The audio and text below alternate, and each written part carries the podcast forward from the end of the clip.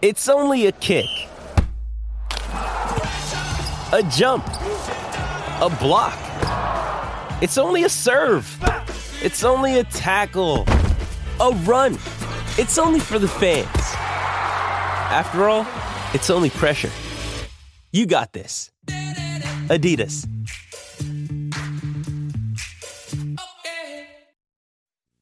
Welcome to Hail Varsity Radio, the voice of Husker Nation. Insight, opinion, expertise, with the biggest and best names talking Nebraska across the state. Join the show on Twitter at Hail Varsity and at Schmitz underscore radio. Call in at 402-466-ESPN or 1-800-825-5865. Here's Chris Schmitz. Welcome to it. Great to be with you on a Tuesday. It's Hail Varsity Radio, presented by the Nebraska Lottery. Oh, plenty of college football to get into.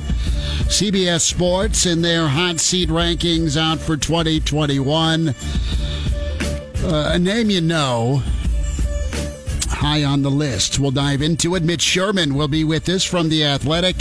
Get his take on some Husker baseball when it comes to draft picks additions in the form of Rob Childress and recruiting class. And then a man off to the Twins, Cade Povich, third round pick uh, the lefty, the Friday night man, uh, Povich, will be with us in 30 minutes. In hour two, some more perspective on the draft and, uh, of course, uh, Nebraska baseball's momentum. Joba Chamberlain with us in one hour, and plenty of football with Rick Kaczenski. A Tuesday with Cass, former Nebraska defensive line coach, also Iowa defensive line coach. Numbers to get in 466 3776, 466 3776, 800 825 5865. Can find us on Twitter. Give us a follow. Chris Schmitz at Schmitz underscore radio. Elijah Herbal at uh, Herbal Essence on Twitter for Elijah. And can email Chris at HailVarsity.com. How's your day, Elijah? You look like you're stressed. You're sweating. Were you uh, expecting your name to be called here uh, the last few hours in the draft? I, I, I know you ump. I didn't know you had a fastball. Well, yeah, the uh, the MLB uh, Umpires Association draft is also this weekend. It's concurrently uh, we're through the first five rounds. I haven't been picked yet, so it's discouraging. Just kidding. Uh, no, uh, nothing too bad today. I did have the adventure of uh, I was sitting in my backyard uh, watering my grass this morning and with, with, a hose. Yes. Okay. I don't have it. I, I, don't have this fancy, this newfangled in-ground. I thought you were having a beer at ten thirty. Is where I was going. no, that's I, where I was. I, I, planted some sod back there, and uh, the rain this over the weekend helped it, but then it was starting to dry out again. So I'm throwing some more water on it, and a random dog just runs into my backyard. It's it's a husky, and it just started like playing in the water, and I was like, well, this is not my dog. I don't know what's going on here. And whenever I was trying to help him find his home and like read his collar and see if I can f- figure out what the owners were up to, uh, they uh, the dog just ran down the street on me and uh, chased it for a little bit and could not find the dog again. So I went, okay, well, not my dog, not my problem. Uh, so I, I, started getting ready for work, and as I was leaving for work, the uh, the the couple who owned the dog was like driving up and down the street, uh, mm-hmm. calling for their dog. So I I pointed them in the correct direction, then came to work, and now I've been uh, efforting getting the salt dogs on the air as soon as they're out of their uh, their rain delay over on our web stream on ESPN Lincoln. Gotcha. Okay, so we are not streaming, sad face, but good that the dogs are, are streaming. Cool for them. You know, if a German Shepherd or Labradoodle somehow wander into your neighborhood, an answer by Roz or Gertie, don't call me. Just let them be. Just let them happen. Okay, let's dive in. And uh, Dennis Dodd, friend of the show from time to time, does this every year. And you have the, the entire list of hot seat rankings for college football coaches. And he had nine college football coaches that are deemed to have their job on the line. Some of these coaches have been on the hot seat, some have moved off. Others, well, they are not coaching this year, but they got a hefty number to go away. Derek Mason, the former defensive coordinator at Stanford, uh, was it Vandy? That's a no win gig, sorry. Uh, Will Muschamp of South Carolina. Will's had a tough time, quite honestly, since leaving Texas. He's had some great jobs, Florida, South Carolina. Uh, no longer at South Carolina. Tom Herman got told to leave, and Kevin Sumlin. Uh, it's been a long, long time since 11 and two, a Cotton Bowl win over Oklahoma, and the win over Bama with Johnny Football, where you you, you took college football by storm in uh, 2012. Those were the four on the hot seat last year that got offed. You have uh, four that remain on the hot seat, and there's some some five star rankings. Five is uh, defined by this uh, when it comes to uh, the the hot seat ranking. Uh, five means win or be fired. Four means start improving now. There's three win or be fired. There's six Start improving now. That's your total of nine. You have Justin Fuente of Virginia Tech. He's at a five. Randy Edsall. Oh, that's right. UConn still has football. I forgot. Scott Frost, Nebraska, per Dennis Dodd, is at a five. Scott Frost leads the list. Here's what Dennis has to say. I wonder if Dennis will be at Big Ten Media Days. I think he will. I wonder if him and Scott will have a chat. And listen, Scott's not going to take the guy and shove him in a locker, although I'd pay to see it. You just you write something like this and it pisses every coach off that's on that four or five ledger. It just does. Right? You try and ignore it, go win the game. You want to be at a place that, that has expectations and has a passion, has a heartbeat, but pressure is pressure. And uh, here's what Dennis Dodd writes about Scott Frost. We never thought it would come to this. Entering into year four, uh, the native son, the champion, Nebraska, the Huskers are 12 and 20. There's disarray in the program that once bled consistency. Its best player, Wan'Dale Robinson, transferred. Under uh, Nebraska under Frost has one top tr- top 20 recruiting class, with the average recruit uh, aware that the once glorious brand uh, is maybe not so much. There's the embarrassing Oklahoma fiasco where Frost attempted to back out of the game months before kickoff.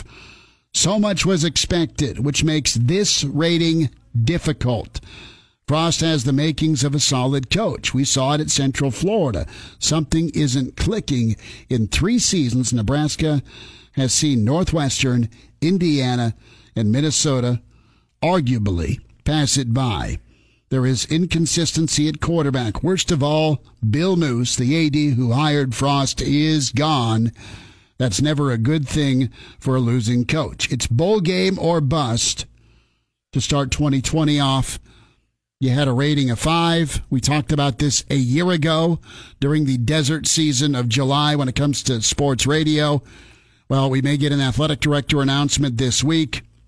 And you have Scott Frost a rating in at number five. Justin Fuente, Virginia Tech, in at number five.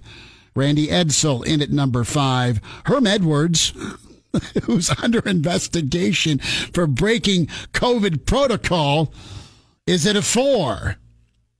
But he's won some games. There's a digital dossier. You're right. He has won some games. Ed Orgeron. My, that escalated quickly. We're not. We're two years removed from a national championship and a 15 and 0 run. But Easy Ed at a four.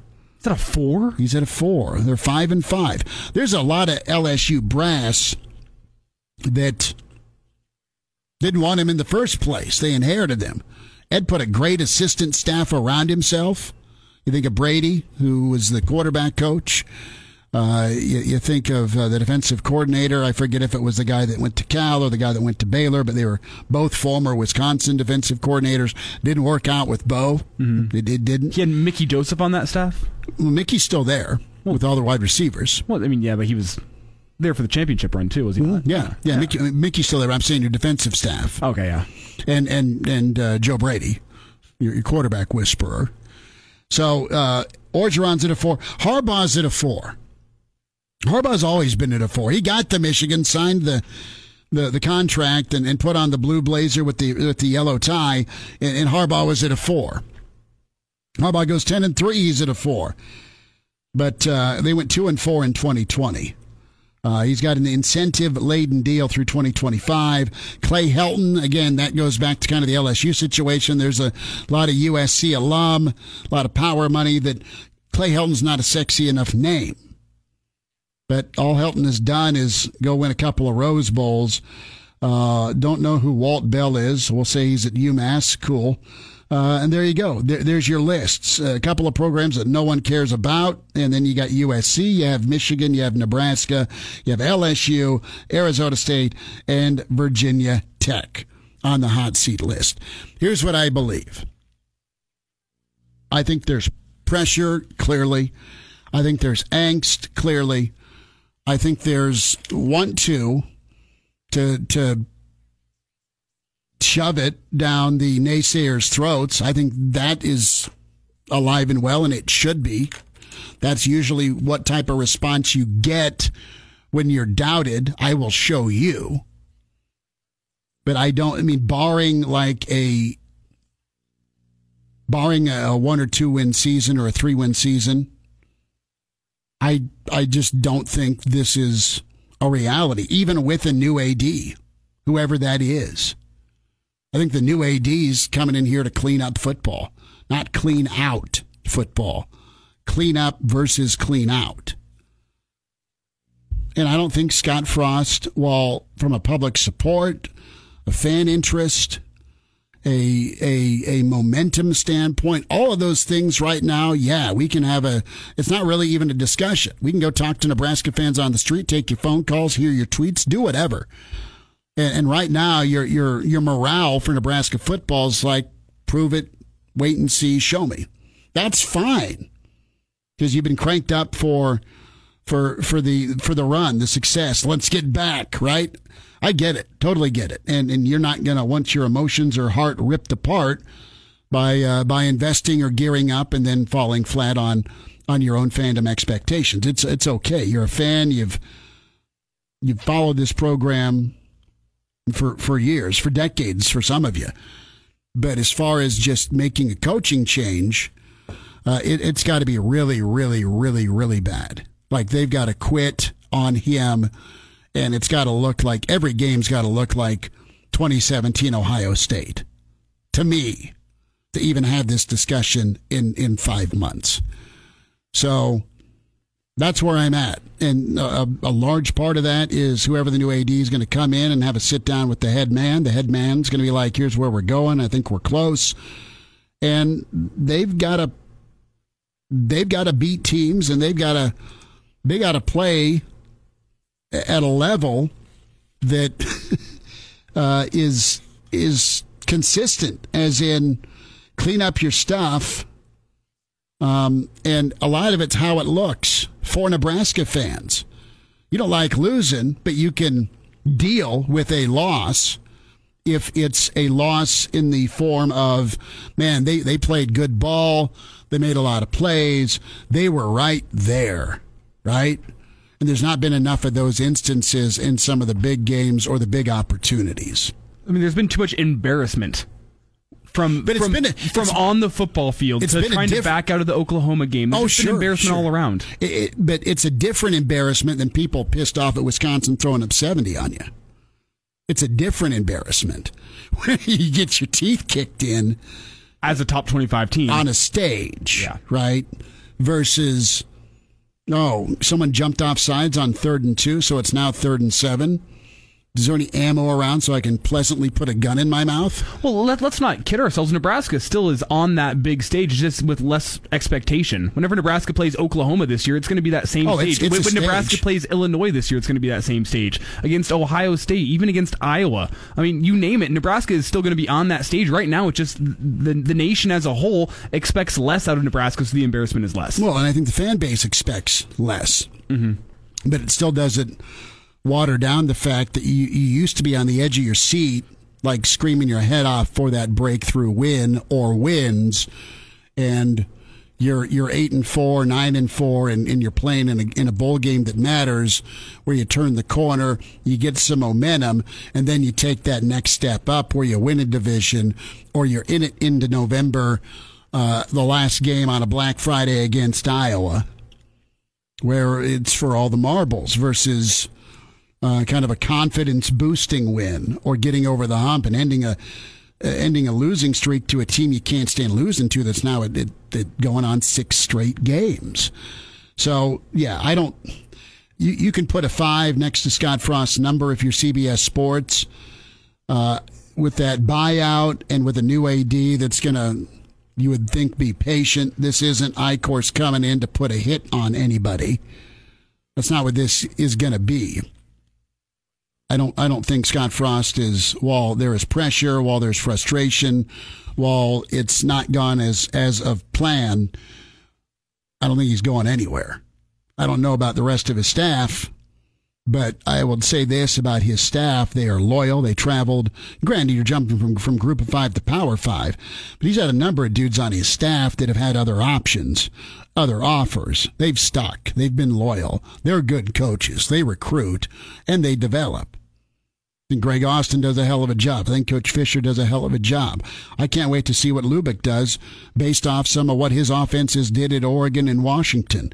If you get to get going downhill running the football, linebackers have gotten better. Defensive line's been nice with uh, Tony Tuioti. And then you got Bill Bush here along with uh, Dawson at outside backer. So listen, are, are your special teams going to be better? Is your defense going to be tough? You can say yeah, defense will be better. You can hope the defense will be better. Special teams has got to make a jump. And you stop turning the damn football over. I mean, that's what you got to see this fall.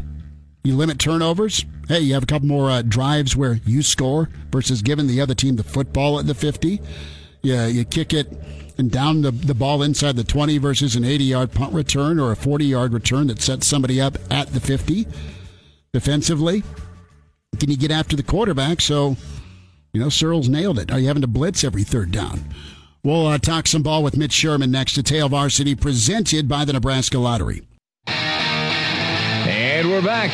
Fellas, think we could listen to the radio listen? On Hail Varsity Radio, presented by the Nebraska Lottery. Yes! That's awesome! We'll get to some of your calls and emails coming up here on the hot seat rankings. We welcome in with the athletic. It's Mitch Sherman at Mitch Sherman on Twitter. Mitch, uh, how's uh, how's your summer, man? Baseball winding down for you? It's officially over. I guess you could say as of yesterday or today. You know, the worst part of a baseball season is the day after the season when you have to try out for next year. So yeah, that's uh, that's over. Youth baseball is uh, done for the summer. I can not think about it until uh, I don't know, like September. So that's uh, that's uh, that's how it goes. But yeah, uh, summer's summer's good. Now it's like officially summer. I guess I can I can think about uh, what I'm going to do to relax until next Thursday when I go to Indianapolis for Big Ten Media Days. Well, we will bump into you hopefully uh, in Indy. That'll be good to, to see you and get back at it at Media Days. Mitch, will we have a new AD uh, in Lincoln between now and next Thursday? That's a great question. Uh, you know, I wrote couple of weeks ago that it would be not ideal for Nebraska and Scott Frost if the school went to Big Ten Media Days without an athletic director because that would be a question that Frost will face and not a whole lot that he can say that is going to is going to uh, um, you know sound reassuring if uh, if there's nobody in that chair. But um, we may be headed in that way. I wouldn't be surprised either way, to be honest, at this point. Uh, I feel like, based on comments that Chancellor Green has made, that it's definitely something you wanted done by the end of the month. But, uh, and I do still think it'll be done by the end of the month. Big Ten Media Days uh, is more than a week before the end of the month. Mm-hmm. So it could fall after that, it could fall before that.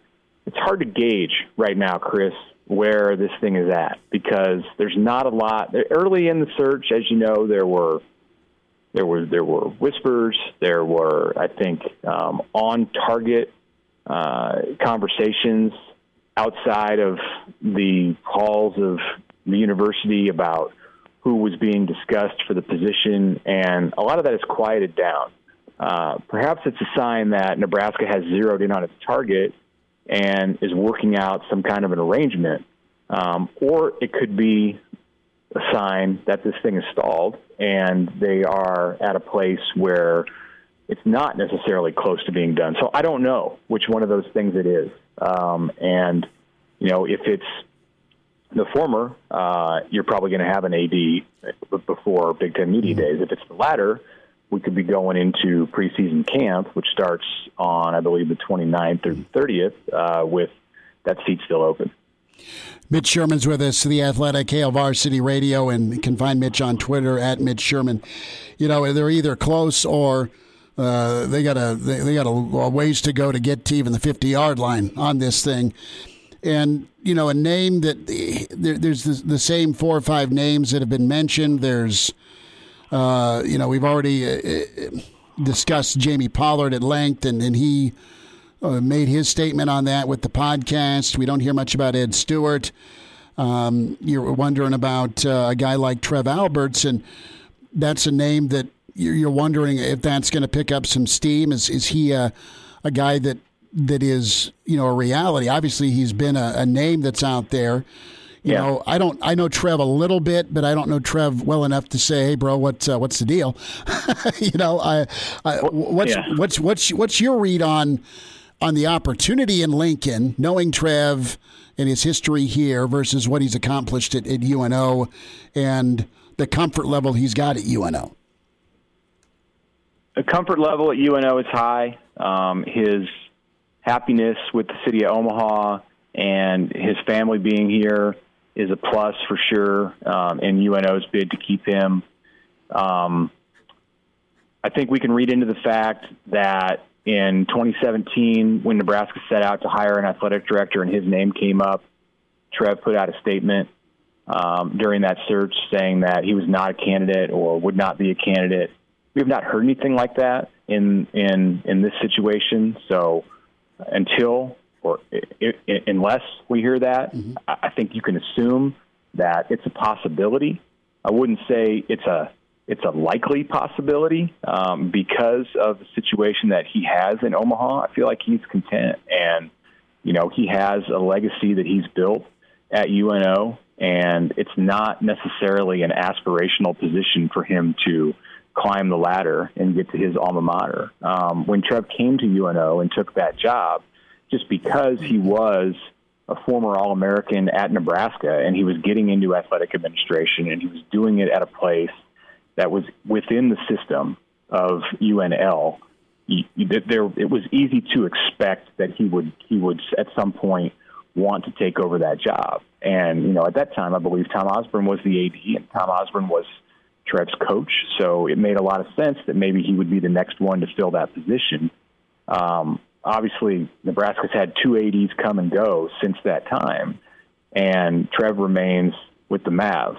So yeah, I, I, you know, overall in like the list of all of the candidates, you know, I would I would look closely at him, but I wouldn't necessarily say that I expect him to make the jump. Mm-hmm. Um, there's not any one person who I look at right now and I say, okay, this guy in my mind has a 50-50 or better chance to make the jump. But yeah, Trev is for sure, I think, a name to keep an eye on until we hear otherwise. Mm-hmm. I feel like Nebraska, um, the University of Nebraska, Lincoln has a need to uh, do better in Omaha with uh, on a number of levels with its with its fundraising, uh, with its recruiting, with its exposure uh, in, in, a sense. I mean, obviously everybody knows about the Huskers in Omaha, mm-hmm. but it's the population center of the state. And I don't feel like there's the same kind of momentum for the Huskers in Omaha right now that there is in other parts of the state in a number of areas. And Trev certainly could bring that. He has connections in Omaha that run deep because of his time with the Mavs and just because he's lived here. Here, I'm in Omaha because he's lived here for as long as he has. So I know that's something that would factor in his favor if he is in fact interested in the job. But at this point, we don't even know if he's interested. Mitch Trev could help that connection between Lincoln and Omaha, but doesn't that that connection to Omaha start with success on the football field? Is that a a reasonable evaluation? Yeah, I mean I, that's absolutely uh, when when Nebraska wins in football, it has no problem recruiting in the city of Omaha. And it's not all about football recruiting. It's easy to look at right now because the Huskers have struggled, um, especially in this 2022 class, to sign the best players from Omaha. Um, and even in the 21 class with Keegan Johnson and, and um, uh, Avante Dickerson, who went to Oregon. There, it, it wasn't, uh, you know, it wasn't show up and, and and sign the top players. Now there have been good players from Omaha who've come to Nebraska in the Scott Frost era, um, but in these last two classes, it's been more more of a of, of a struggle. I think some of that has to do with the pandemic, um, and a lot of it does have to do with just the lack of success. Um, you know, I think we've talked about this before about how, in general, not with every player, but in general, uh, the prospects out of the city of Omaha have their eyes open more to a national scene than you would find for a kid from Pierce, Nebraska, or from Columbus, Nebraska, um, or from Grand Island, or even Lincoln. So those things all factor in the need for Nebraska to have a connection in Omaha, but it's it goes beyond that. You know, of course, there's a ton of money in Omaha that, that has helped the university um, through the generations and continues to. Um, but it, you know, it, Nebraska, of course, would would like to tap into that even more, and Alberts would be somebody who could help that bid. Mitch, going to go to baseball here. Uh, your reaction to Rob Childress back in Lincoln? It's just great for for the coaches, for the players, um, for recruiting. Um, I mean, imagine if you're Drew Christo, who today announced that uh, he is, in fact, coming to Nebraska for the next three years at a minimum. Well, I'd expect it to be three years mm-hmm. to pitch for the Huskers. You expect him to be an ace, an ace on the mound as a starting pitcher. And now, you know, not only does he get to work with Jeff Christy as a pitching coach and play for Will Bolt, who's one of the hotter young coaches in the country, but he gets to have Rob Childress in his corner, who can take guys and has taken guys who are who have a fraction of the talent um, that Drew Christo has, and has turned them into professional pitchers, into major league pitchers. So that only extends out to other recruits, and Childress's uh, success, especially with pitchers, but as a head coach at Texas A&M, with players all across the diamond and turning them into pros and in helping them achieve their goals as college players and getting to the postseason and winning in the postseason and getting to Omaha, you know, it brings another level of credibility to Will Bolt's program. So it's great for the players. It's great for the recruits and it's just it's fantastic for those coaches. You know, these guys all worked for Rob Childress at Texas A&M. Nebraska's full-time coaches all did, and now he's coming to work with them to get the get the band back together. And and you know, when they were there in College Station, they had a lot of successful times, and uh, this will only add to Nebraska's ability to become a dominant program in the Big Ten and to get back to the College World Series, where you know they they've been striving to to again reach since 2005 when Rob Childress, incidentally, was in his final year on the mm-hmm. Nebraska staff. Mitch, about 90 seconds. A quick thought on Povich and, and Schwellenbach, uh, where they went. Yeah, um, for Nebraska to have a couple of uh, a couple of guys go in the top three rounds in the draft, you know, it just shows you the development in a short period of time that Bolt and, and Christy in particular, you know, Schwellenbach is is uh, is likely, I would say, going to be a pitcher at the next level, despite all of the success that he had as a hitter and a shortstop in, in college. Um, I, you know, I believe he projects as a starting pitcher, and, and Povich obviously does too. Mm-hmm. Um, project on the mound, so even without Rob Childress, you know, Jeff Christy is doing a great job of turning these guys into into uh, professional arms, and and then Cam Wynn too mm-hmm. uh, today going in the twentieth round. Um, you see another guy on the mound from Nebraska going going into professional baseball, if, if assuming that's the route that he chooses to take. Um, that's uh, that's fantastic. Um, it speaks highly of Bolt and his staff, and is another feather in the cap for the Huskers. Mitch Sherman's with us from the Athletic. Can find Mitch on Twitter at Mitch Sherman is uh, where you find him. And uh, Mitch, this was uh, fun. Thanks for, for checking in with us uh, on the AD on some Husker baseball, and uh, we'll uh, we'll check in next week, and then also bump into you. At Indy. So thanks for the time and, and rest up. job well done with the baseball season. Yep. Thanks, Chris. Can't uh, look forward to seeing you next week. All right, take care. There he is, Mitch Sherman, with us from the Athletic. Good to hear from him. We'll uh, spend time uh, reaction on Rob Childress and the MLB draft from Joba Chamberlain in 20 minutes. Rick Kaczenski, and how about Cade Povich? He's next. He's a twin. We'll talk to Cade on the way with Hail Varsity. And now, And now, back to Hail Varsity Radio. Good stuff from Mitch Sherman. Joba Chamberlain's coming up. Rick Kaczenski on the way. We welcome in the newest member of the Minnesota Twins. We say hi to Cade Povich, standout Husker. Cade, congratulations on your day yesterday. How are you? Thank you. I'm I'm doing great. How are you guys? Doing outstanding. Take us through your experience. Uh, was it enjoyable? Was it nerve wracking? What was draft day like for you? Um, it was a little bit of everything. uh, I think the the kind of waiting and the build up um, brought some nervousness and I guess some anxiousness. Uh, but once it all happened, I mean, it was it was just a bunch of excitement with with my family and friends. Cade Povich with us here on Hail Varsity Radio.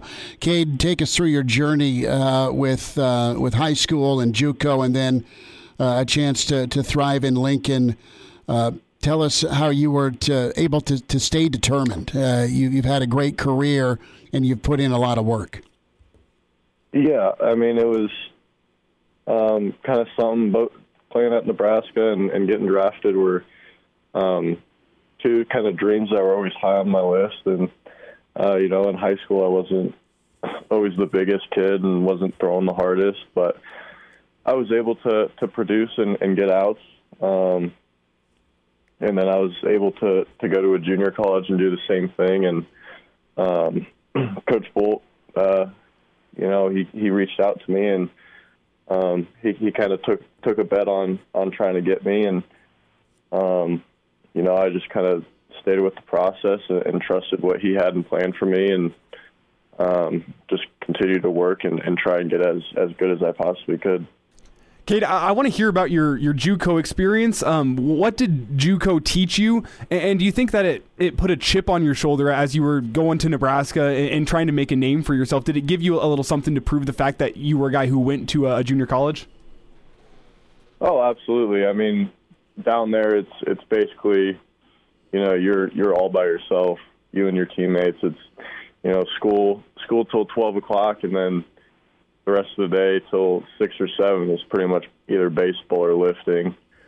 Um, and and I mean, you're feeding yourself, learning how to how to cook and and do all that.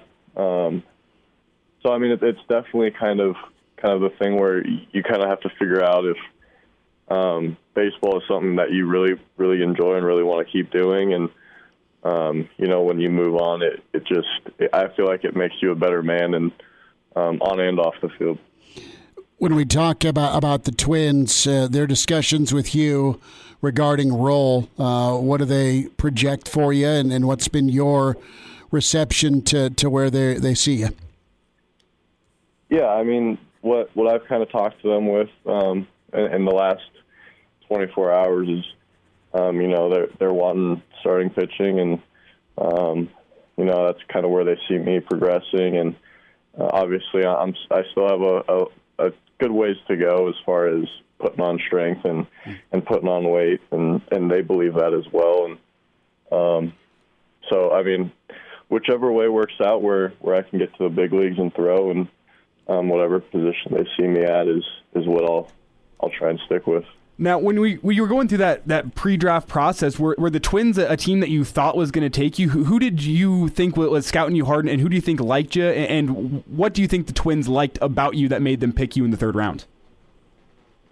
Uh, it was as far as teams, I'd say it was up in the air between a few. Um, you know, there there were some that were were kind of more heavy in the in the winter, I would say, and in the fall, uh, as far as you know, reaching out and and communicating with me, and then um, some of those teams continued into the spring and, and recently, and um, you know, I knew the Twins were were one of them that was that were reaching out a little bit more than maybe some other teams, and then um, I think I started figuring it out more when uh, this past week they had invited me and um, three other guys to Target Field to do a workout, and um, you know they had they had talked to me a little bit, and, and they all said how they they enjoyed watching me and, and were big fans, and um, wanted to make me a twin. And um, obviously, the the draft there's so much unexpectedness in it.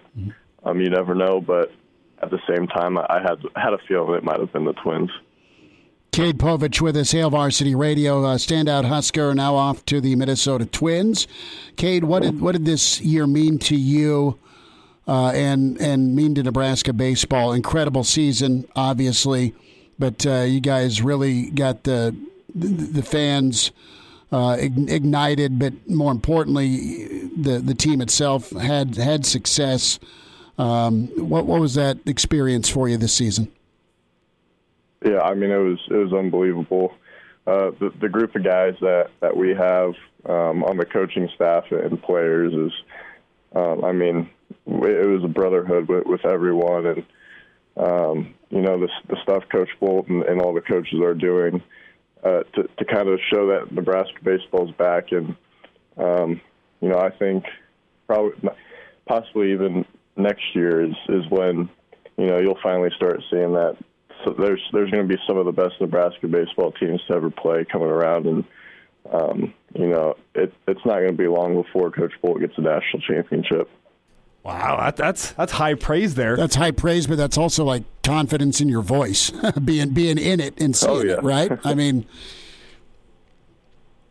yeah, no, I'm I'm fully confident in that, and um, you know with with the guys that are, are coming back and um, some of the recruits that, that are coming in next year, I, I think it, it's what what happened this year is just going to be built off of, and um, you know the, the guys are hungry and, and the guys want it really bad. So when you talk about the, the future success that could be coming, and especially with Rob Childress coming in now and some of the recruits, how difficult of a decision was it to decide to go off and, and play professional baseball? I know it's almost impossible to turn down that third round money, um, but how hard a decision was that for you? Yeah, I mean, uh, it's it's obviously not an easy decision. It's one, it's it's the team that I've dreamt for playing playing my whole life. Um, and on the other side of that, the the draft and going and playing pro ball is is also another dream that that I wanted to build off of. So, you know, it was it's it's a lot of I guess back and forth, um, thinking about different things and and talking with family as well. But you know, right now I think the biggest thing is we're just kind of enjoying the moment. Cade, uh, I want to go back to, to your time at JUCO, and you mentioned you, you learned to cook for yourself. What was on Cade Povich's menu? What's your specialty? Lots of chicken. I I think you a wings this guy or what? Am I a what? Are you a wings guy or what? Oh no, I cooking chicken breast. Okay. I pride myself on my my good seasoning and sauce. so I'd So- say I say chicken breast guy. Okay, the chicken breast is awesome, and, and you're like, it's probably not dry, right? Because that's like the worst. Are you uh, Oh no, never never dry. never dry? Are you a dry rub guy, or do you just do a lot of buffalo sauce on the side? Uh, do a little buffalo sauce and then a little bit of seasoning too. Okay. You heard it here first. Cade Povich Cade likes him some breasts. His, his, his line of, of chicken breasts. There we go. Uh, Cade, hey, man, best to you. Congrats on, on Minnesota and uh, future success to you. Thanks for, for your time with us today on Hail Varsity. Thank you guys. Thanks for having me on. Take care. There he is, Cade Povich, and uh, uh, his chicken breasts are incredible. Great seasoning, little buffalo sauce, but uh, two dreams, right? Nebraska, always wanted the ball for them, did amazing. Now off to the majors. Uh, we'll wind down hour one next. Chime 402 466 ESPN or email the show. Chris at HailVarsity.com. Just try me. Try me. Back to Hail Varsity Radio. 10 minutes away, Joba Chamberlain. We'll talk Husker baseball and MLB draft with Joba. Good to get caught up with Mr. Chamberlain. Also, uh, Rick Kaczenski, some football thoughts. We'll get Kaz's take on the hot seat listing by Dennis Dodd. Numbers to get in 466 377 6800 825 5865. Thanks to Cade Povich. Uh, congrats to him. I loved watching him ball, man. Uh, just an incredible thrower for Nebraska, and best wishes to him uh, off to the majors with the Twins and uh, Mitch Sherman. Good uh, discussion with him. Reminder about buckling up 70% of people in fatal crashes in Nebraska are not wearing uh, their seatbelt. If used properly, a seatbelt can reduce the risk of fatal injury by 60%. Your best defense in any crash. Buckling up, brought to you by the Nebraska Department of Highway Safety Office. Can email Chris at HailVarsity.com and give us a follow. Find us on Twitter at Schmidt underscore radio, Chris Schmidt at Herbal Essence for Elijah Herbal. Uh, if you want to find Elijah there on Twitter. So the, uh, the, the, the two, like, look at the scale here of returning and being a part of a team that, that Cade Povich believes Nebraska baseball can and will win a national championship or let's follow and chase that dream of, of going off to Major League Baseball. Uh, that's that's a winner, man. Behind every door for him. Good for good for Cade. So college football's most hostile environments, and uh, this was uh, tweeted out by College Football News. LSU is ranked as the most hostile environment. You look at their win loss total, sixty-two and ten uh, in the uh, the last ten years. Uh, excuse me, twenty years of college football. Uh, Penn State's number two. A and M three, Florida four. The swamp. You knew the only guy that could go win in the swamp was Terry Bowden. Like he's the only guy that that won against Spurrier. Ohio State, no one wins in Columbus. I think the last team to win at night in Columbus was Vince Young. Honestly, uh, if you take out that uh, that that, that horrific uh, post tattoo gate season. Uh, Clemson in at six, Georgia seven, Oregon eight, Wisconsin nine, OU in at ten. OU has a Kansas State problem. Honestly, I think the last team to win at Clemson was uh, was Pitt uh, Narduzzi's first season on a game winning field goal. Clemson will take a break, but they still kill everybody in the ACC, so they're 12 and 1 every year.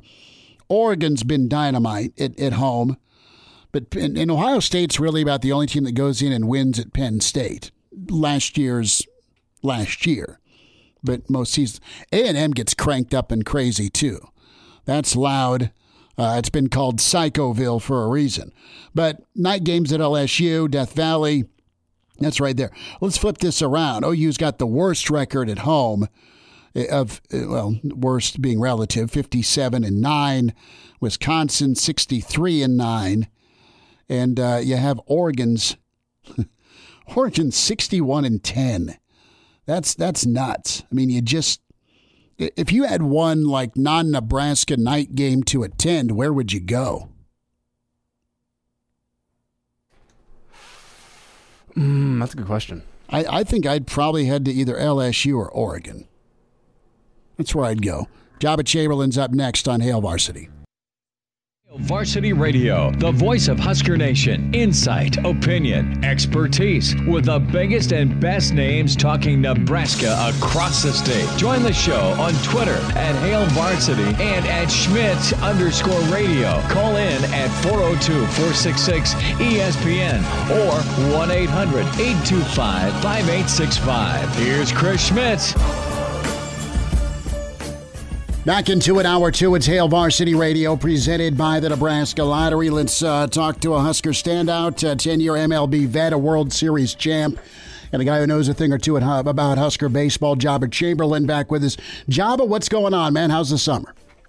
Everything's good. Just chasing my son around. Uh, we're finally in the area and state tournament, so it's kind of winding down, and uh, you know, just been able to uh, to follow the uh, the high school baseball circuit, which has been kind of interesting and entertaining. And, you know, you learn a lot of stuff throughout, you know, with the new rules and all the other stuff. So, you know, it's just been fun chasing him and watching him grow and, you know, just enjoying the summer. So tell me about Junior. Is he on the hill? Is he a position guy? Uh, what, what's uh, what's his shakedown? Uh, he's playing short and pitching. He's actually pitching tonight. So I think I get more nervous when he pitches than I ever did pitching. So it's always uh, it's always an interesting day when Carter's on the bump. That's for sure. Well, I Junior's been on the hill a few times. We're winding our season down, and he's off to high school uh, next year. So but yeah, he uh, he he was on the hill a few times, and I kind of go stay. I'm, I'm, that dad that goes off by myself and just uh, kind of paces around. But uh, Junior's ten times the thrower I ever was, so I don't ever pile on him. Yeah, it's it's one of those things you always got to go and try to get away. I can't sit behind. I think I sat behind one time with my dad at Sherman just because mm-hmm. it was kind of nostalgic to sit with him at Sherman. He's watched me there, and I get to watch my son with my dad there. So, other than that, I'm usually roaming, eating seeds, and then trying to stay out of the way. Oh yeah, Joba Chamberlain's with us, Hail Varsity Radio. Well, Rob Childress uh, going to be back a part in Nebraska as the development director and I know you have a special uh, relationship with Rob. Let's start with with your time with him uh, back at Nebraska and just uh, how how things kind of progressed with you two to to a great career at Nebraska. I mean, I, th- I think the relationship started beforehand without me even knowing Rob. Um, Rob and my former coach, Doug Kaltenberger, uh, who was at Southwest, was at Northeast with me. And so I'd kind of gone to Kearney, kind of did my stuff. I was a young senior, so I was able to come back and play. And, you know, they finally came out and watched Johnny Dorn and I in Grand Island and got the opportunity. And Rob and Doug were lived down the street from each other. And, you know, finally I come back and finally I wake up from a nap after I pitched in Clarinda, Iowa. And actually Jeff Christy was my catcher that day. Um, so kind of all full circle, you know. So come and literally say, "Hey, I'm going to take the opportunity to try and come to Nebraska. You guys want to give it to me?" And and that's kind of how it started. And just I think the relationship with Rob was just he expected so much out of you, and, and not expected so much out of you on the mound. He expected you as a man and and just the way you competed. And that was this whole thing. I think maybe we worked on pitching a couple times, but he goes, "If you go out and give me everything you got, that's all I can ask." Mm-hmm. And I'll still never forget. And I and I do this with myself and and my son's kids, but my son's teammates, but not like how Rob did it. It's like one one counts, that changes the thing, and we'd always have ten game checkups. And that's things that I always like go back to, even with myself when I played, was having 10 game checkups with myself. Strikeouts three to one, 60% strikes. What's your percentage in one one counts? What was your percentage in 0 counts? And like, just I think the things that he instilled in me that I don't really, you didn't really think about when you played, mm-hmm. but as you get away from it and step back and, and I just think the way that he broke down the game but didn't like force it on you, he'd be the first one on your butt, but he'd also be the first one with his arm around you saying why he was because he knows you're better and he expects more. And, you know, just seeing his fireness and the way that he went about it, it was just, it was fantastic. And when I saw this, I, I mean, when I heard about him leaving A&M, I could only dream of him coming here in some capacity and kind of how it it all comes full circle to try to get this program to where we know it can be. Joba Chamberlain's with us with with Coach Childress with Rob. It sounds like, and I've I've only you know bumped into him a couple of times, and this this goes back you know when, when you were there, so it's been a while. And I thought he was incredible at A and M. Um, it sounds like he is just a fantastic at motivating, but b He's wonderful at communicating. Uh, you know, he has that why, uh, even though he seems old school with his competitiveness in a good way. It seems like his communication skills to get the best out of you are, are tip top. I think it's, yeah, like you said, I think it's a, little of both. Like he, you know, some people that always stay old school and that's all they do. And then there's some people that new school that, you know, aren't that, that, not to say they're not competitive, but mm-hmm. just not in in a way to where it, it feels like it's assertive but not abrasive. Right. And I think he just understands the ability to be able to relate and understand each player because there's some players where you can do certain things to, and there's other players you can't do that to.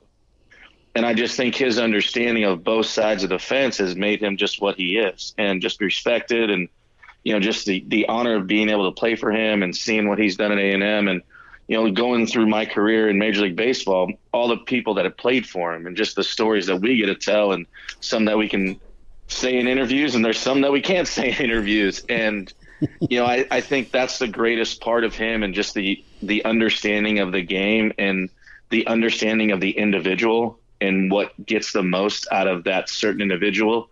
Because at that point, understanding and being the leader that he is, you understand if I make that individual better, it makes our team better because strength is in numbers. And if we can get everybody on the same page and believing in themselves and having somebody that believes in us as well, I think it just is the reason he's been so successful in his, his career as a coach.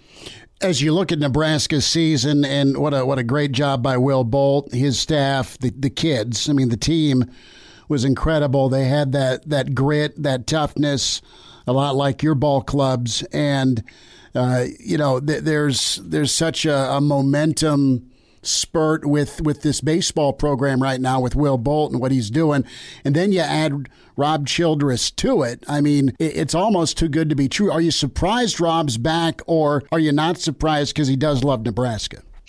I think a little bit of both. When I heard it, you know, people were asking, you know, what do you think? And you know, obviously, you know, having his daughter go here and mm-hmm. and and that relationship and his love for Nebraska, you know, I think it was it was one of those things. Obviously, being from Texas, he wanted to be able to have that opportunity to go and, and do that there. Does it surprise me a little bit? No. I mean, I, in the back of my mind, Schmitty, the only thing I'm thinking of is like, how do we get this dude on board? Like, I know he wants to in some capacity, and obviously, he's given Will a great chance, and look what Will turned out to be. And sure you know, it was fun watching the team and, and you can see the fieriness and, and obviously I didn't see Will through his career as a coach, but seeing him play and knowing that he had learned from Rob to see the way that, you know, he managed games and, and seeing what he got. It's like some people are like, did we overachieve? And I'm like, no, look what we had. Like we had guys that bought in, they believed. We had guys that were in this program that understand how special this program would be, especially look when we got fans in the stands. We have the greatest fans in the world in mm. college baseball. Just, I mean, the love that we have and, you know, get three kids kids drafted in the top 20 rounds and just to see the success and it's it's going to build. It's going to keep building. We're going to keep winning. We're going to keep getting kids. We're keeping kids in state. You know drew christo coming in and just the opportunity and the name that he's created for himself. But obviously you know these three kids that are going to compete you know for big league jobs. And it's just it's going to keep building. And adding a name like this is only going to help build a program that knows where they want to be and then can get there. What do you think this uh, this this regional did for for nebraska Nebraska baseball?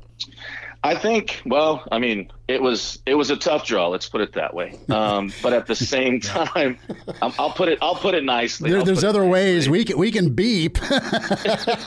right, but I think it's just the understanding of the belief in the program that all right, it happens. You know, we're still good enough. It doesn't matter.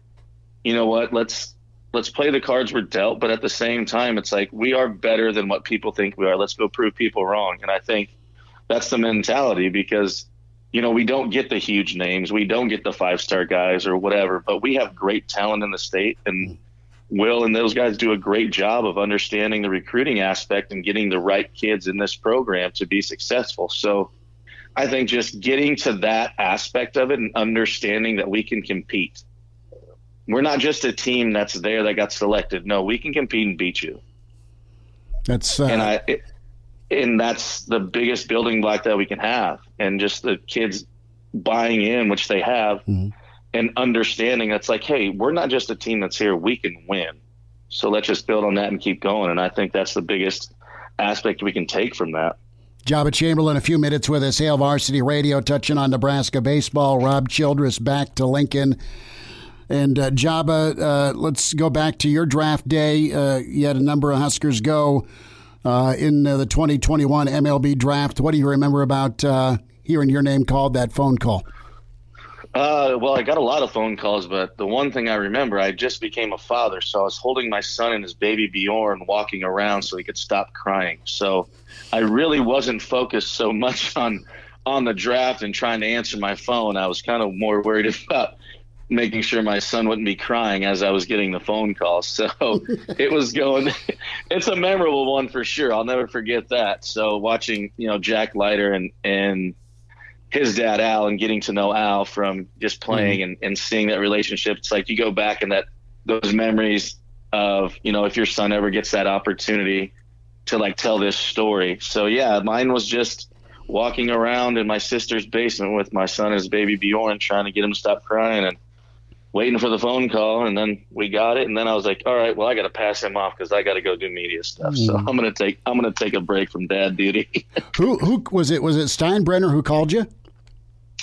No, it was kind of back and forth because it was just. I mean, the draft is crazy. As if a lot of people don't understand the draft, there's a lot of mock drafts and all this other things. But you know, I was literally supposed to go early in the draft, as high as three, 15, 17, 18, and going 41 to the Yankees. So there's a lot of phone calls back and forth, and it's your agent getting back and forth. Well, your advisor at the time, mm-hmm. but so it's just that going back and forth in the phone calls of like, hey, this is going to happen. Check it, and and at that point, we weren't so far in the draft to where, you know, you just followed it on the internet. And you know, after now we've got the first couple rounds that you know are on TV and mm-hmm. what have you. Now it's kind of the internet aspect. So yeah, that's literally kind of what I was doing is, you know, walking him around, checking, getting a phone call, then going to look to see who was drafted, and just kind of going back and forth. So in that aspect, as as you get later in the rounds, you know, you're watching the internet. But yeah, the, the draft is a crapshoot. I mean, it's it's one of those things where you see guys that were expected to go here, here, and here, and next thing you know, you know, they're falling to 15, 16, and you're kind of figuring out what goes on. But you know, that's one of those things where it, it gives you a chip on your shoulder too. Is like, well, I know I'm better than that, so let's go prove it. And you know, three months later, I was in the big leagues after I got drafted, so we did we did all right. Joba, some thoughts there on on Schwelly uh, going where he went to Atlanta. Uh, what you like about his game, and, and what's your projection? Do you do you think he's going to be a guy they, they load up on on the hill, or is he a, position guy, or, or what? What's your read on it?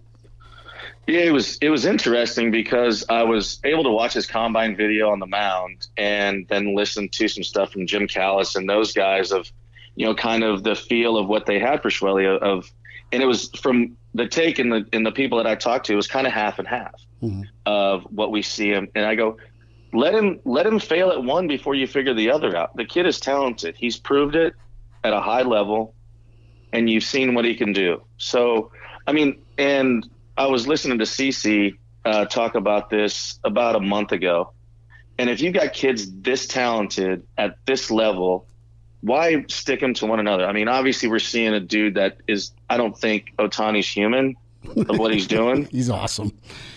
But let's give the kids an opportunity. There's so many kids that are really good at both. And not to say this, there's one side that's better than the other, Mm-hmm. but let them fail at one because they've been successful for this reason. Like he was successful on the mound because you're not always thinking about it. He was successful playing shortstop and doing the things that he did there because he just he was able to get the break. So I want to see him try to do both. What mm-hmm. I mean, as as his profile projected when they drafted him, it said shortstop. Mm-hmm. So I don't I don't know how that's going to relate to what it is, but it, it's exciting to see a kid like that that that has done so much for the club and done mm-hmm. everything for himself and, and be proud of that and understand like hey you know I, have the opportunity to be drafted and it was a team that I grew up watching oh, and yeah. understanding the history of it and just embrace it and go go have fun. I mean, it, it's such a cool experience, and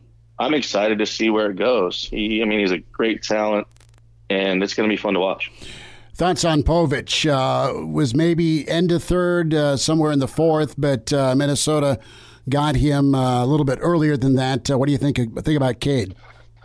Uh, yeah, I think Asipo. I mean, they got him at 98. I think was the pick, and I think his pitchability is fantastic. I think just his knowledge for the game and understanding situations, and I just think that comes from, you know, just the experience of getting on the bump and pitching in big games, and you know, sequences change. Like obviously, when you get in advanced levels, sequences change in the at bat. Like mm-hmm. now, you know, facing these kids, but he was so good and just being able to be in the zone and you know, being able to bounce back from not so great outings that he knew that he could pitch better, but just seeing the adjustments that he would make. And I think it's a great fit. One of my favorite ballparks to pitch in, Target Field, and mm-hmm. Just the opportunity to to go and, and get after it. And, you know, it's so nice compared to last year being able to see these kids that, you know, going to be able to sign quick and, you know, put a pro ball uniform on and, and get after it and show what they can do at the next level. Joba Chamberlain with us. Joba, we'll, we'll do this again. Thanks for taking a few minutes and uh, giving us some of your uh, expertise on it. I always appreciate hearing from you, man. Anytime. I appreciate it. Joba Chamberlain, good stuff. Thoughts on Nebraska baseball, the draft. We'll dive back into football, the hot seat discussion, and Rick Kaczenski at Tuesday with Kaz next. On Hail Varsity Radio, presented by the Nebraska Lottery. Yes! That's awesome! Back into it. at Hail Varsity Radio, presented by the Nebraska Lottery. Time for a Tuesdays with Kaz. Chad Rick Kaczenski, defensive line coach, Nebraska and Iowa with us. Coach, uh, what's up? How's your Tuesday? Yeah, can't complain, man. Just uh, heading home, trying to beat this traffic, but all in all, man, been good. So, Kaz, uh, you're you're a heck of a lineman, heck of a coach, but you could have been a city engineer, right? When we talk interstate systems. I, I tell you, sometimes sometimes I wonder if uh, could get a group of uh, folks together do a little bit better, but. Uh, but it's probably no different than the folks in the stands that see the tight end open all the time and all the stuff the coaches don't see. That's that's just right there. We just refuse we just refuse to, uh, you know, throw to the tight end or refuse to tackle and all that other stuff that, uh, you know, we don't we don't cover in practice, right? So I'll let the engineers engineer. We'll let the coaches coach, and I think that'll keep the, the equilibrium in the world. That's pretty good. You know, a hundred years ago, I remember this uh, this ad campaign where uh, it was Air Ozzie, right? People were just piling on To because he ran the ball too much. So the campaign was was Air Ozzie. So I, I forget the specifics. Like if they throw for 200 yards, you get a free side of fries or something like that. But that that was that was that was the, the the fun was the Air Ozzie campaign, and my dad had an Air Ozzie hat, and well, they had Johnny Mitchell to throw to back then, so the old third and eight option pass was open, and it uh, it worked a few times. well, and now now we don't run the ball enough, right? So it's all it's all cyclical, man. Right? Yeah, no kidding. What were some? Bring, go- that, bring that boring offense back. Yeah, give me the yeah. Run the ball. Run the ball. Right. Uh, what uh, what were some right. what were some goals you you put in place with your guys on the line? Be it sacks, hurries, you know, yards per carry. I mean, what were what were some things that obviously you can tell if you had a good first down, a good second down, you get off the field on third down, but uh, those things are, are, are going to be critical for this 2021 Nebraska defense that made some strides last year, but uh, with, with the with the experience back, maybe it can be even a, a bigger jump this season for the guys. Uh, a lot of talent back, but you know it, it kind of starts uh, up front, obviously, and then it's uh, it's a work together type uh, agreement. The secondary and that line helping one another out, getting after the quarterback or or covering the guy to, to get after the quarterback. Well, Smitty, uh, you know, uh, you know, maybe I was a little bit unconventional when it came to that, or you know, the guys that that I learned from, and I was I was very very fortunate um, to be able to have the access to the best uh, when I was coming up, especially when I was named D line coach. You know, first thing I did was visit Greg Mattison and John Pease, and you know, talk to you know all the all the old timers, um, Marinelli. I mean these, and you know the one thing that I learned from from these guys is you know really the the whole cause and effect of it. Um, you know, so when I set goals, probably the biggest goal, and I don't know if you'd call it a goal, is you know I, I guess it was more demands than goals, and you know, my job was to make them a better football player and give them a formula. Well, to make you a better football player, you know, knowing what the guy next to you, behind them, and then behind them what they were doing. So, being understand how you fit into into that defense to me was the most important thing. So whether you would call that a goal or a demand, I mean, it, mm-hmm. you couldn't play unless you knew how the linebackers were fitting. You couldn't play unless you knew how the safety was supporting or if it was corner support or in cover two. If you were a six technique, if the back was to you and you had the C gap, did you line up in a six or a seven? So there was just so that those type of things to me made you a better football player than everything else came. Um, you know, when you had really good pass rushers on the edge, uh, it, it was important to have a good pass rusher inside. And but sometimes you know your your pass rushers, the Claybornes, the the the Randy Gregory's, those guys got schemed. So somebody else has to make a play. So you know there might be three guys hitting Randy Gregory and one on one with Maliek Collins. Well, that you know to me that there was a demand, not necessarily a goal. There was an expectation that listen, if everybody do their job, things are gonna good things are gonna happen. So I wasn't necessarily one that hey, we're gonna keep them to this or we want this. You know, sometimes hell, we had six sacks against Idaho State. You know, that that's great. I could I could have played left tackle for them at that point. You know, all, you know, not to disparage Idaho State, they just you know lining up against Eric Martin, and they had a real young kid playing there. So my thing is, my goal was to make sure that they were the most capable football player they could possibly be, and to meet my expectations, not their expectations. But it was my job to show them what the expectations are and how I was going to get there. Now, did they all like the process? Absolutely not. But they they like the effect.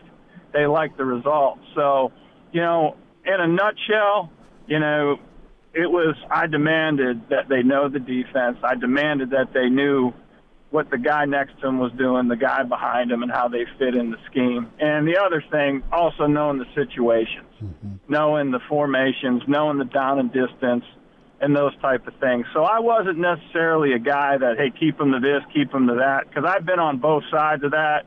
Um, you know, where we've kept people to you know 30 yards rushing, but they threw for 500. Mm-hmm. you know, so sure, sure. so it's all relative, and quite frankly, in this day and age, with um, the way they call pass interference and um, the offenses, the high power offenses, you see, you know, a lot of times it, it's getting stops, right? And I think that was I think that was probably if you're going to talk about goals, Smitty, I think it was getting it was getting stops and um, you know not not allowing them to get more than fir- one first down on a drive.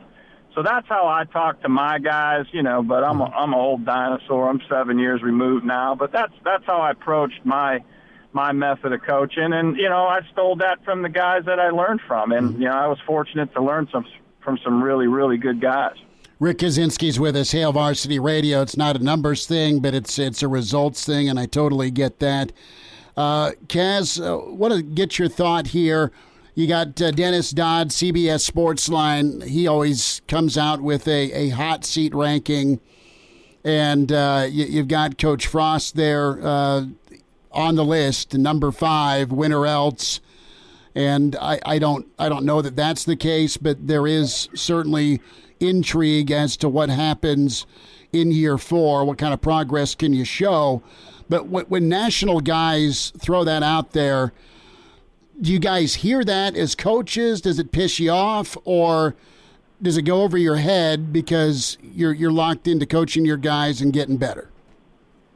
Yeah, absolutely. It's it's you you go you go to work. You control what you can control.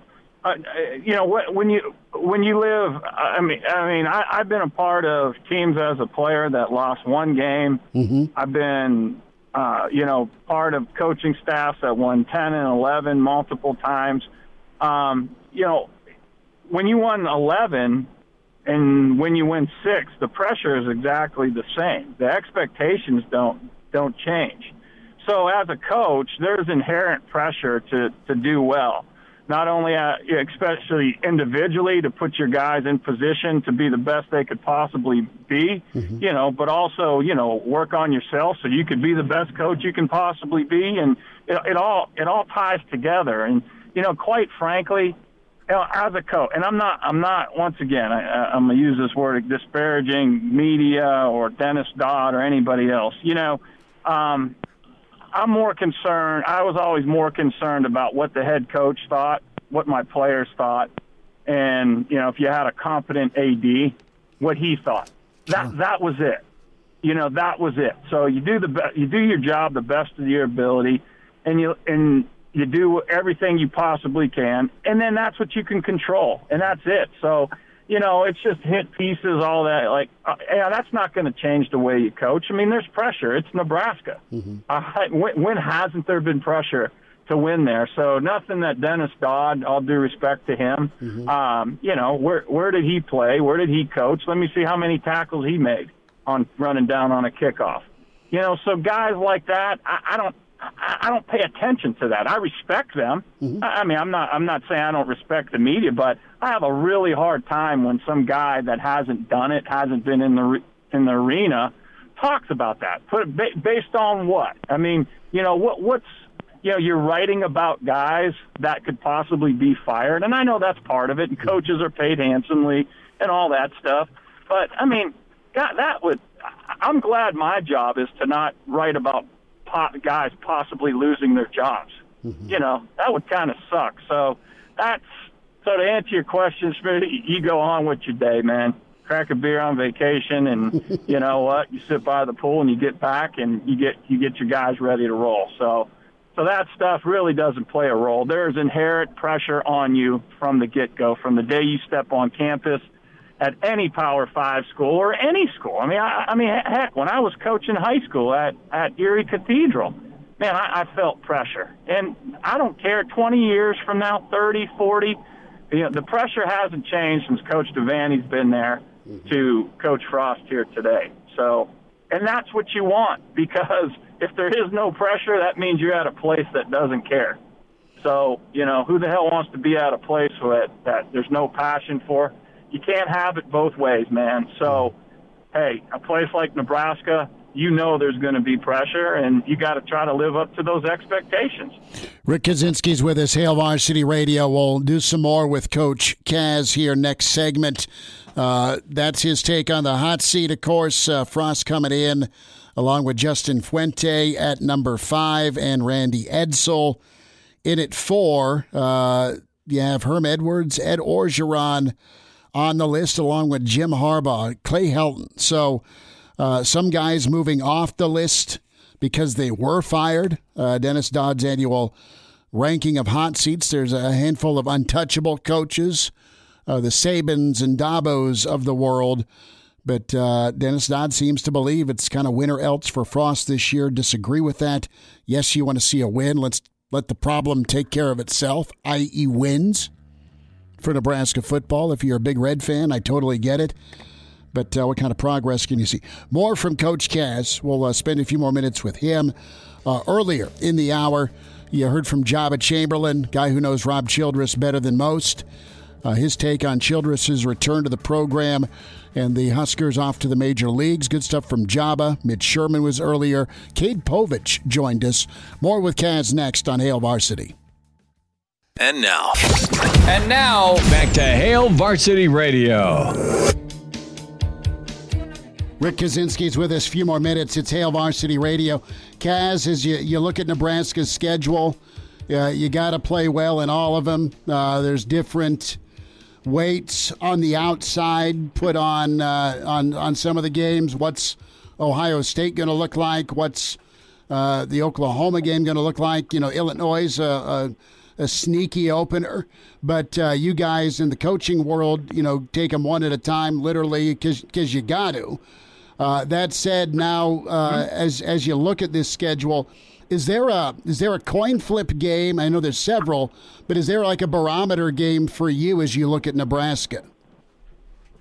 No, absolutely not. I, you know, you approach each and whether it's Ohio State, Southern Cal, or you know Iowa, Wisconsin, or Illinois, or yeah, you know Bethune Cookman. You want to approach the you gotta you gotta approach things the same, and that's where great you know experienced head coaches. That's that's what makes them successful. You know the con, the consistency. Obviously, you know winning your opener kind of sets the tone. You know you can get that confidence, especially a team that.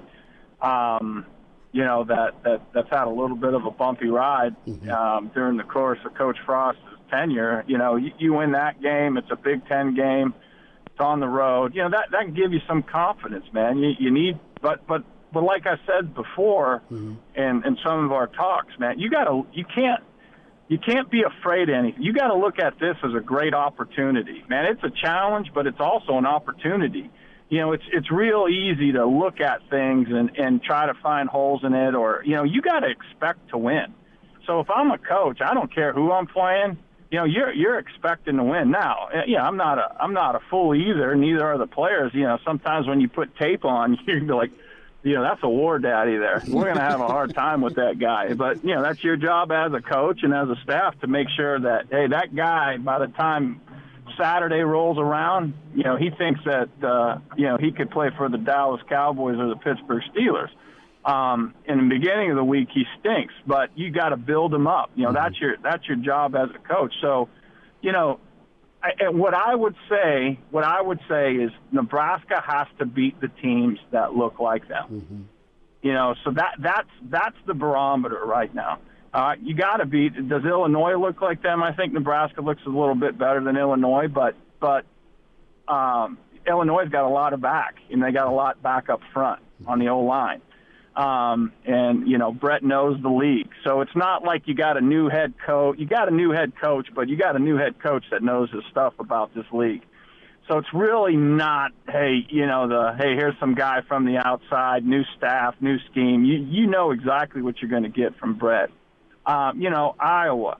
Um, uh, you know, I, I don't think Nebraska looks like Wisconsin right now. Mm-hmm. Uh, you know, Michigan State. So, you know, th- those teams, the, you you got to beat the teams that look like you. So to me, that's the that's the barometer, and and you got to clean up the stuff that has cost you from winning. I know, uh, you know, people have conversations about you know bowl games, this and that. Yeah, you know, it's it's how it looks, right? I mean, people, Nebraska fans know football.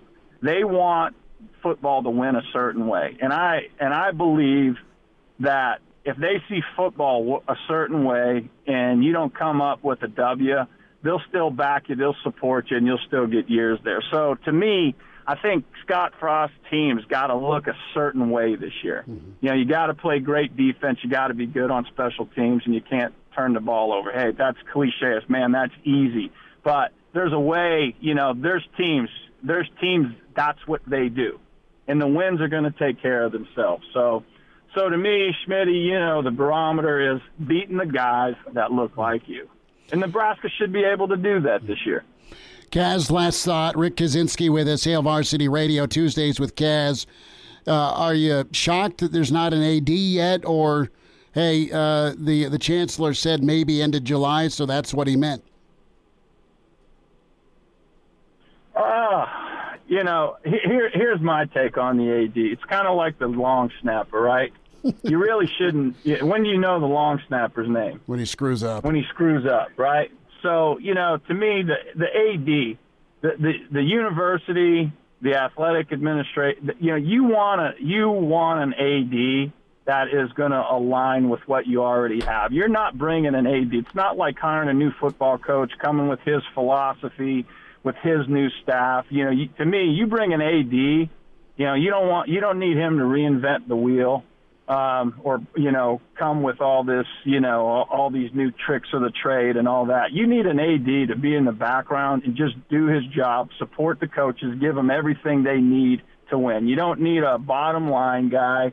You know, you don't need a guy with an ego. You know, you need a guy that's going to align with with what the university has stood for, what it stands for. Mm-hmm. All right, that that's all you need. You know, to me, hey, I thought I think Bill Moos was a was a was a great AD. I think he gave all those coaches what what they needed to do, what they needed to win. So I, I don't get a, I don't get really concerned about who the who the AD is. Um, I think you know you take your time with this. You get somebody that you believe with conviction that is going to align with with Nebraska you know, what Nebraska is. Nebraska has been Nebraska for a long, long, long time. You know, you don't need some attorney or some guy. Not, you know, I'm not bashing attorneys, but you know, you need an right. AD.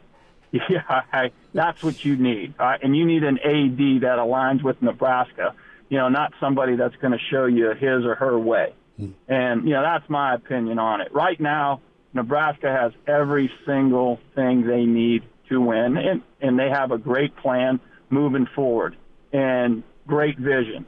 And you need an AD that can see into the future. That's it. You can't wait till you're behind to start moving forward and start raising money and getting what you need, getting your coaches what they need to be successful. So, so to me, I look at it like the long snapper. It's it's it's critical. Can't win with them. You need a great one, but I shouldn't know. You should know the AD's name anywhere else but Nebraska, unless the guy screws up. That's when you find out who the and and and, and let's be honest, Schmitty.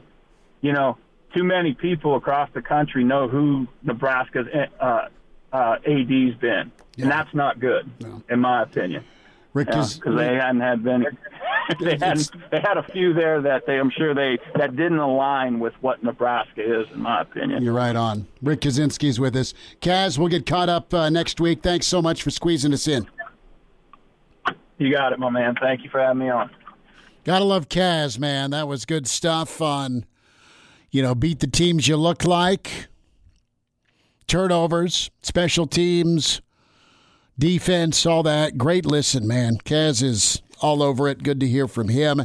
That'll be posted on the on demand section, espnlincoln.com, uh, iTunes, Spotify, Google Play, where you can find our podcast. Give us a review, subscribe. Doesn't cost you anything. Good, bad, or ugly. We'll uh, gladly take uh, your thoughts and review. Joba Chamberlain, Rick Kaczenski this hour, Mitch Sherman, Cade Povich last hour. We are uh, lining up uh, Ben Stille and JoJo Domann tomorrow in studio, which will be cool. As uh, their camp, uh, they're putting a camp on for kids this Saturday. So excited to talk to them. I know they've done some media sessions uh, around, as well as uh, a couple of the Hail Varsity podcasts with Derek Peterson. So good on them. Appreciate them We'll have more on tomorrow. All Star game tonight. We will get uh, Elijah Herbal's take on the home run derby shortly. Miss us? Come here, brother. Give me a hug. Bring it in for the real thing. We're on call for you. Catch the podcast at hailvarsity.com, the ESPN Lincoln app, or download them on iTunes. Saddle up, partner. Back to Hail Varsity Radio. One final time, Hail Varsity Radio, presented by the Nebraska Lottery, Chris Schmidt, Elijah Herbal. So, who did you put money on last night? Did you have uh, some prop bets going on uh, with, with, a guy who tends bar, or do you uh, do you make some wagers with your friends? My my wife and kid sat up and watched it, and Pistol Pete was great. He had a great thrower. I mean, talk about sweet spot location where he could just match, uh, mash. Uh, I thought Salvy was great, but you just ran into some buzzsaws last night. Yeah, get this actually. I have a friend who works up at the, one of the sports books up in Council Bluffs. Okay. And uh, he posted on his Snapchat, like, who do you guys think is going to win it with like all the odds? And I said, uh, can you put down 20 on Pete Alonso for me? So, uh, did he? Yeah, that's a that's a what, winner for me. What were the odds though? Uh, at that point, it was plus three fifty on Pete Alonso. So he would have been he was like number three in the odds. Mm-hmm. He was behind Shohei and he was behind uh, Soto. Okay, I believe the okay. two he was behind. So. Uh, so, is, so was he like three to one? Did you win sixty bucks last night? Yeah, one seventy. Tw- okay. Twenty to one seventy. So okay, okay, I'll take that. No, good, good work, good work. No, Ohtani though. I mean, he's he's fun. I know he's been the buzz, and then you get the Stephen A. Smith thing thrown in there the last 24 hours, but the guy's hitting lead off. and then he's you know he's on the hill. So well, and the he, thing is, is he was in the home run derby last night, and he hasn't taken batting practice since the end of spring training. No, I know he's like he, he's he's a free. He doesn't take batting practice, and that's why I thought like, how is he the favorite here? This guy doesn't. This guy only hits bombs in games. He's not used to somebody throwing him slow pitch right in front of you. You just get to crush him. He's not used to that. Because he's then, like 34 right now, isn't he? Uh, something like that, 32, yeah. 30, yeah he's, he's, he's, over the 30 mark. I know that. Sure. And, and, I mean, what really let him down last night was the fact that it looked like the guy who was throwing the warm up pitches wanted to, to, strike him out. yeah, I mean, he's throwing too fast, that close. But, I mean, you've got, you have a, a high level of interest in, in baseball again. You've got some young phenoms, you Ohtani, of course, um, which is cool. Uh, you had Vlad Jr., Tatis is is a party to watch. San Diego's a, a, fun baseball team, and you've got some new faces in Major League Baseball. Not the new face. I mean, there's no Griffey Jr. out there. There's no Maddux. There's no. But you've got, I mean, Scherzer's been good for a long time. Uh, Mancini was nice with his story with Baltimore. And even with Salvy, I mean, Sal, people, the Royals aren't that far removed from their world title and back to back World Series appearances. I mean, people still love Kansas City.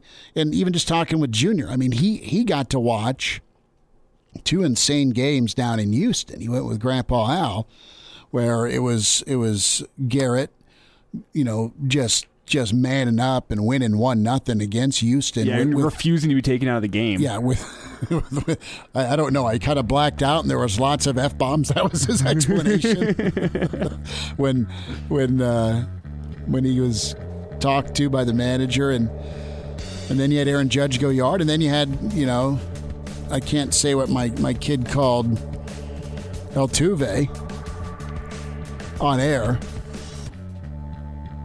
But you had that walk off moment. So baseball's alive and well. Full day of football tomorrow with Hail Varsity.